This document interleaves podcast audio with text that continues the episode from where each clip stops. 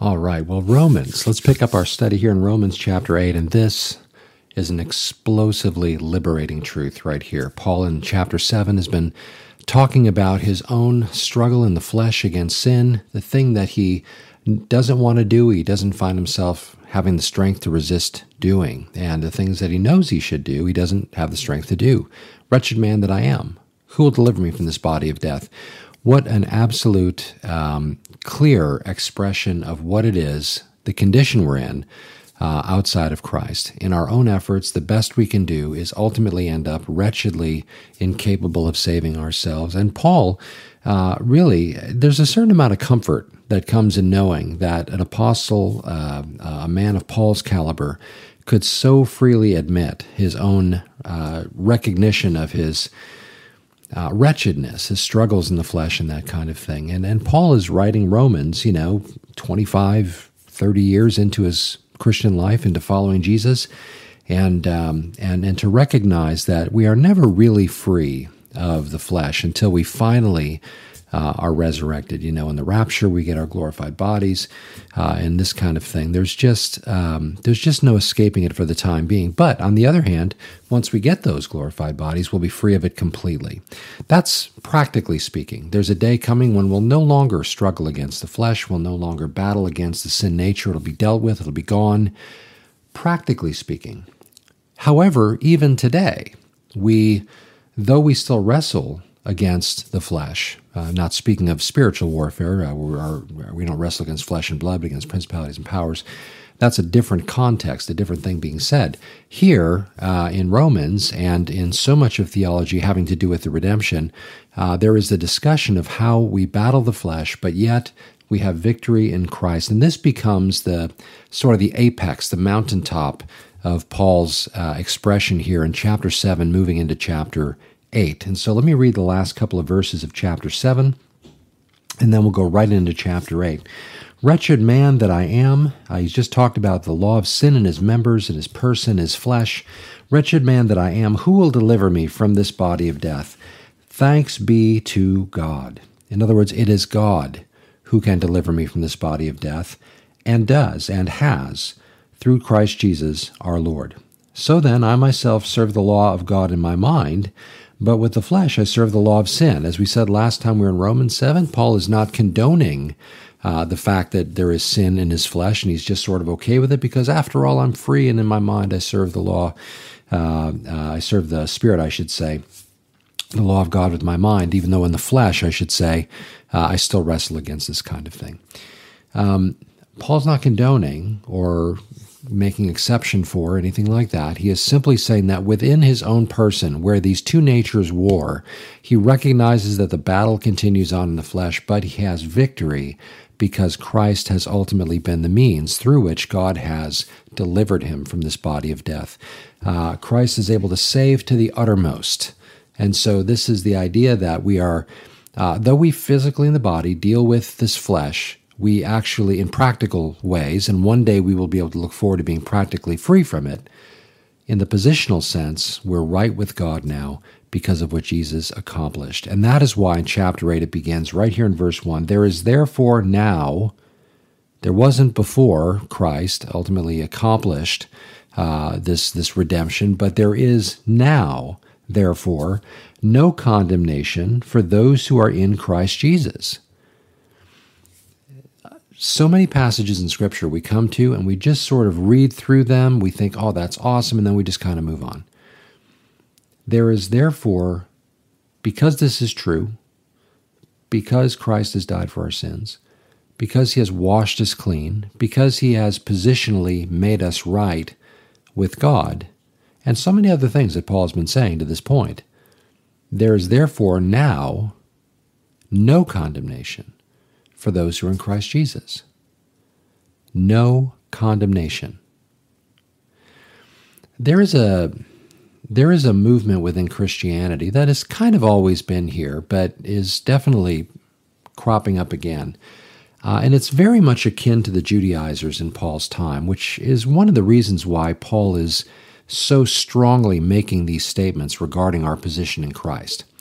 As a finished thing, a settled issue, we are now fixed in a positional right relationship with God because of his finished work. This is appropriated, of course, by faith. The grace of God is received by faith. But there is a movement within the Christian church that is seeking to really put us back under the law. I'm not trying to get in the face of anybody particularly, but I do want to point out that there is, in fact, a strongly mistaken element of theology in that kind of thinking. And it goes something like this, that yes, we believe that Jesus died for our sins, but nonetheless, that doesn't mean we can just live in sin and still be saved. Now, what they generally don't mean by this is that as a believer, if you are still sort of giving into the temptations of sin, that you're wrestling with whether or not you're saved. The idea that, I don't feel the peace of God in my life because I know I'm walking in disobedience in these areas and I'm struggling against it, but it's there. It's very much akin to what Paul is talking about in Romans 7. What is generally being said when these ideas come forth of not really accepting grace the way the Scriptures are teaching about it here, the idea that there is no condemnation now for those who are in Christ Jesus. There is kind of a sort of grace plus kind of a thing underlying that theology. I grew up Catholic, as a matter of fact. Up until I was 21 years old or so, I was a part of the Catholic Church, and this was definitely what we believed. It's definitely what the Vatican teaches, the idea that you're not really just saved by grace, but there is a meritorious element on my part that sort of partners with the grace of God that accomplishes salvation ultimately. I mean, they may not use the word accomplished because they would sort of reserve that for Jesus at the cross. But for all practical intents and purposes, your salvation is not really secure in the finished work of Christ unless there is a certain standard measured up to. As a matter of fact, if that standard's not measured up to, there is this place called purgatory in their theology, where remaining sins that have not been confessed to a priest and that are burned off, and then you can enter into what they would refer to as the beatific vision, which, and the priests that I remember talking to at the time didn't really talk about heaven in physical terms as much as they talked about it as sort of mysterious kinds of things. You didn't know, in some sense, I'm not trying to be rude about it, but in some sense, the kind of answers I was getting made it seem like it's sort of a blend between what we typically would think of as heaven and sort of nirvana-ish kind of a thing, in a way. I'm not trying to oversell that. But all these ideas that sort of leave it on our shoulders to do something, to partner with God's grace in order to secure salvation, really miss the biblical point. And I mean like throughout the Scripture, Old and New Testament. There is no different gospel in the Old Testament. Nobody was saved under the law. Nobody could be saved by the law. During the period of time in the law, sure, people were saved, but they weren't saved by measuring up to some standard of the law. Paul says in Romans 3, all have sinned and fall short of the glory of God. Nobody has gotten a passing grade. And so, therefore, there is no different gospel in the Old Testament. Again, we probably said this probably like 1,000 times. Maybe that's a slight exaggeration, but almost 1,000 times. In Galatians 3, the whole argument of Galatians 3 is the idea that the law served a purpose, and it wasn't to save anybody, it was to point to the Savior. It was to demonstrate that we couldn't keep the law and therefore cause us to, set our eyes up and sort of like Paul at the end of Romans 7, who can deliver me from this body of death? I can't earn it. I can't work my way into it. I can't be saved by the obedience to the law because that was never the purpose of the law. And so therefore the law is a schoolmaster to lead us to Christ. So whenever we study the subject of the gospel and salvation, you could argue two subjects, but it's when you talk about these concepts of the gospel, salvation, obviously intertwined, we see the Scriptures completely from start to finish, literally from the time that God covered Adam and Eve with the animal skins that he himself went and got to cover them after their own attempts to cover themselves. God goes and starts this concept, this image, this picture that would carry through all of the Old Testament sacrifices. And it's an idea that is eloquently expressed in Leviticus 17, reiterated again in Hebrews chapter 9, the idea that without the shedding of blood, there is no remission for sin. Now that, if we understand that, that puts us in an absolutely insurmountable conundrum. There's no getting around the idea that there is no atonement for our sin short of the shedding of blood. That is what it requires. So it's either ours or someone on our own, or someone on our, for our sake, I should say. And this, of course, becomes the beautiful idea behind John's words in 1 John, for he is the propitiation for our sins. He is the satisfaction for the righteous indignation of God against sin. And therefore sinners are free because because Christ is the propitiation. This is why Paul would say in 2 Corinthians chapter 5, verse 21, that he who knew no sin became sin on our behalf, that we might become the righteousness of God in Christ Jesus. In other words, it is a finished deal. Again, tetelestai, it is finished. Jesus utters these words from the cross. The Greek terminology there speaks of the idea of something being paid in full, and it just simply paints this perfect picture. If you had a bill and you were making payments on it every month, after it was paid in full, you wouldn't pay anymore because there's nothing left to pay. It's paid in full. This is why the concept of purgatory is not just mistaken, it's an absolute affront to the gospel, because it is saying essentially that when Jesus said it is finished, they're saying, no, it's not. And so we have to remember that the gospel is God's grace plus nothing.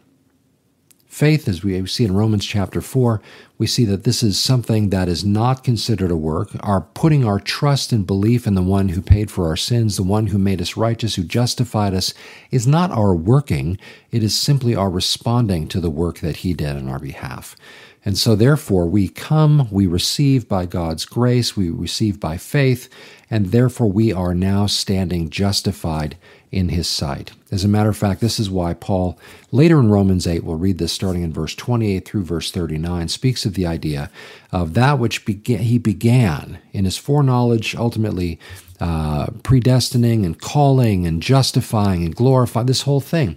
This chain that starts in one place, finishes in another, and there is no Paul goes on to say, nothing will separate us from the love of God in Christ Jesus, right? Height, depth, width, breadth, all, any created thing, angels above, demons below, nothing can separate us in this kind of thing.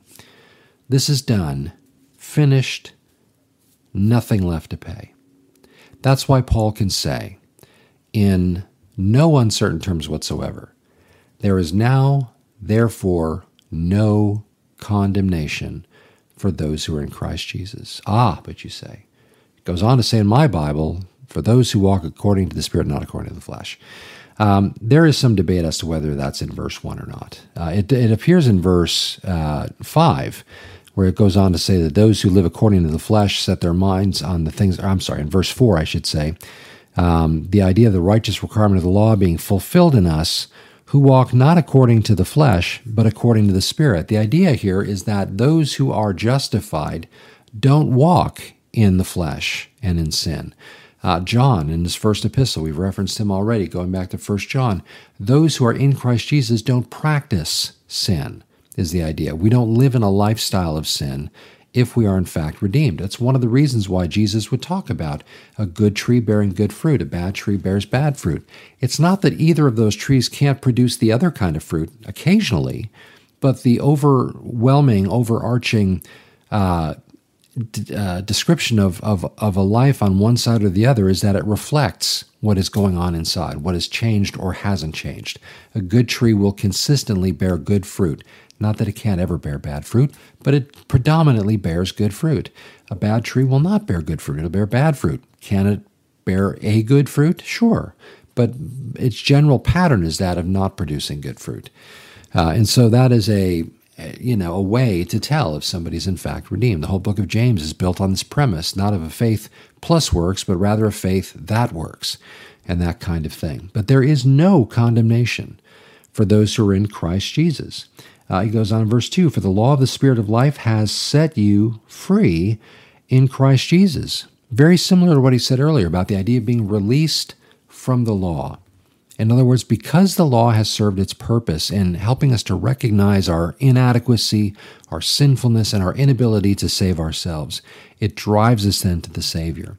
Now, as we've also talked about, and as Paul has talked about in his writing as well, that doesn't mean the law is this terrible thing.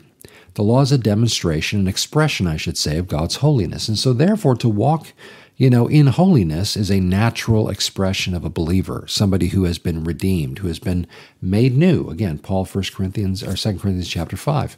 The idea that we are new creations in Christ. Old things pass away. Behold, all things become new. It's not a matter of adding something to grace. It's a matter rather of living in grace and grace finding expression through the way we live our lives in response to our having been graced, our having been redeemed, our having been justified. And so therefore, the idea that there is now no condemnation in Christ should bring us really to a very, very critical, important point in our Christian lives. It should bring us to recognize a few things. First off, our complete and total inability to save ourselves. There is nothing within us. All of our righteousness is like filthy rags. I know that within me no good thing dwells. We miss the mark not only by trying and being incapable, but in sheer on transgression, shooting in other directions. We're incapable.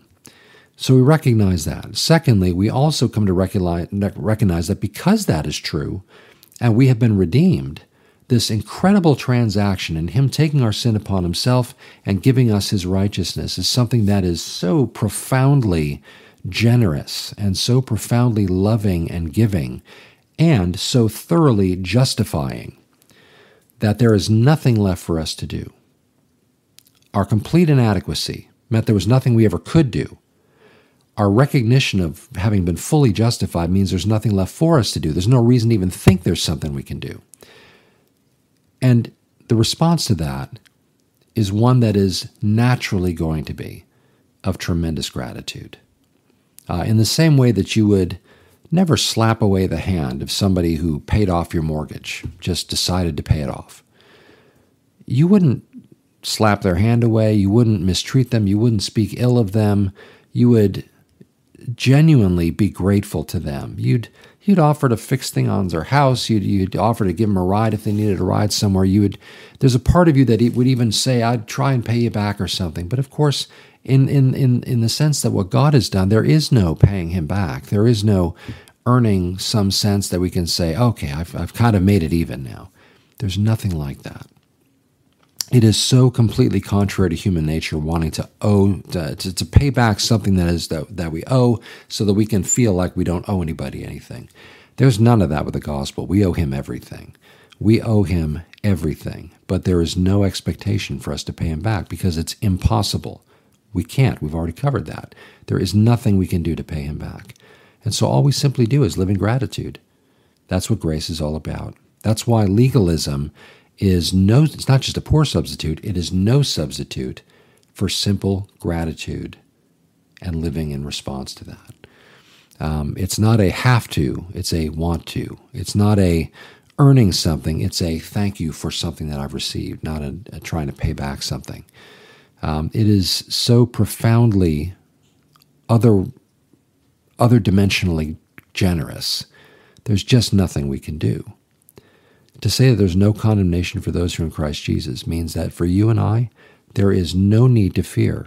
There's no need to feel as though somehow that we're not stacking up. We don't stack up. It is only in Christ that we measure up, and it's Him that measures up, and He takes us along. But because He has, that has liberated us. And when Jesus says, "No one will steal them out of my hand, no one will steal them out of my Father's hand," we're secure in Him. Matter of fact, when we get to Romans 8, we talked about this, we have talked about it before. The reason Romans 8:28 to 39 is so secure, the idea that He will finish sort of like an extended version of Philippians 1 where Paul says, He who began a good work in you will complete it until the day of Christ. Romans 8:28 to 39 is sort of an expansion upon that concept. And at the heart of it is the idea that we have been justified. And it's because we've been justified that we can know with confidence that this finish line that God is bringing us to, where we stand in His presence unashamed and unafraid. We'll fall on our faces in gratitude and worship, but we won't be afraid of judgment. Matter of fact, that's what John is talking about when he says, perfect love casts out all fear. He's speaking of that in terms of judgment. In other words, God's perfect love for us eliminates any need for us to be afraid, for us to fear judgment. We are free from it. There is no condemnation in Christ Jesus. Why? Because He in Christ has justified us. I would challenge you to read through this passage again and again and again and find the rest and the peace in God's Word, where we stand on these promises, we rest in these promises. They're like a warm blanket that surrounds us and holds us until we ultimately get into His presence. There is no need to fear whatsoever. And we'll continue down on this discussion on this passage and make our way through passages to come as we continue our study in Romans. But this is a passage that you don't just want to rush through. This is one you want to sort of bask in and understand and respond to God. This is the kind of thing that provokes worship. This is the kind of thing that brings up within us a sense of unworthiness and gratefulness all put together. It is truly like the parable Jesus talked about. The question he asked the Pharisee, someone owed a great debt, someone owed a smaller debt. The master forgave them both. Who do you think loves more? Well, the one who is forgiven more. Well, who's to say who has more debt, really, ultimately? But the point is that when you understand what you've been forgiven, and of course, the greater the debt, the greater the intensity of your sense of understanding of your incapableness, your incapability of paying that debt. And so it causes you to just love the one who comes to pay for it. That's all it does. That's all it can do. There's nothing we can pay back. So, all right, I'm going to stop there. Obviously, I could go on and on. But this is one of those passages that is worth parking at for quite some time. So let me encourage you to do that. But Father, we want to thank you for the freedom, the liberation from punishment, from guilt, from shame. In Christ, Lord, we are released from all of this. No longer do we live under the condemnation of the weight of our sin, but Jesus, having taken it all upon Himself, has removed us from it and has removed it from us. And therefore now we are clean in your sight. You see us through the finished work of Jesus on the cross, and we therefore stand forgiven, redeemed, again, liberated. Whom the Son sets free is indeed free. And we thank you for that freedom that we now experience. Thank you for the rich theology of the book of Romans and how spending just even a little bit of time here like we are is enough for us to come face to face with these kinds of monumental truths. We pray that, Father, these truths would just overwhelm us and cause us from the deepest place of who we are to simply express our thanksgiving and praise, our gratitude and worship to the one who alone is worthy. Thank you, Father. We just praise you for all of this and thank you in Jesus' name. Amen.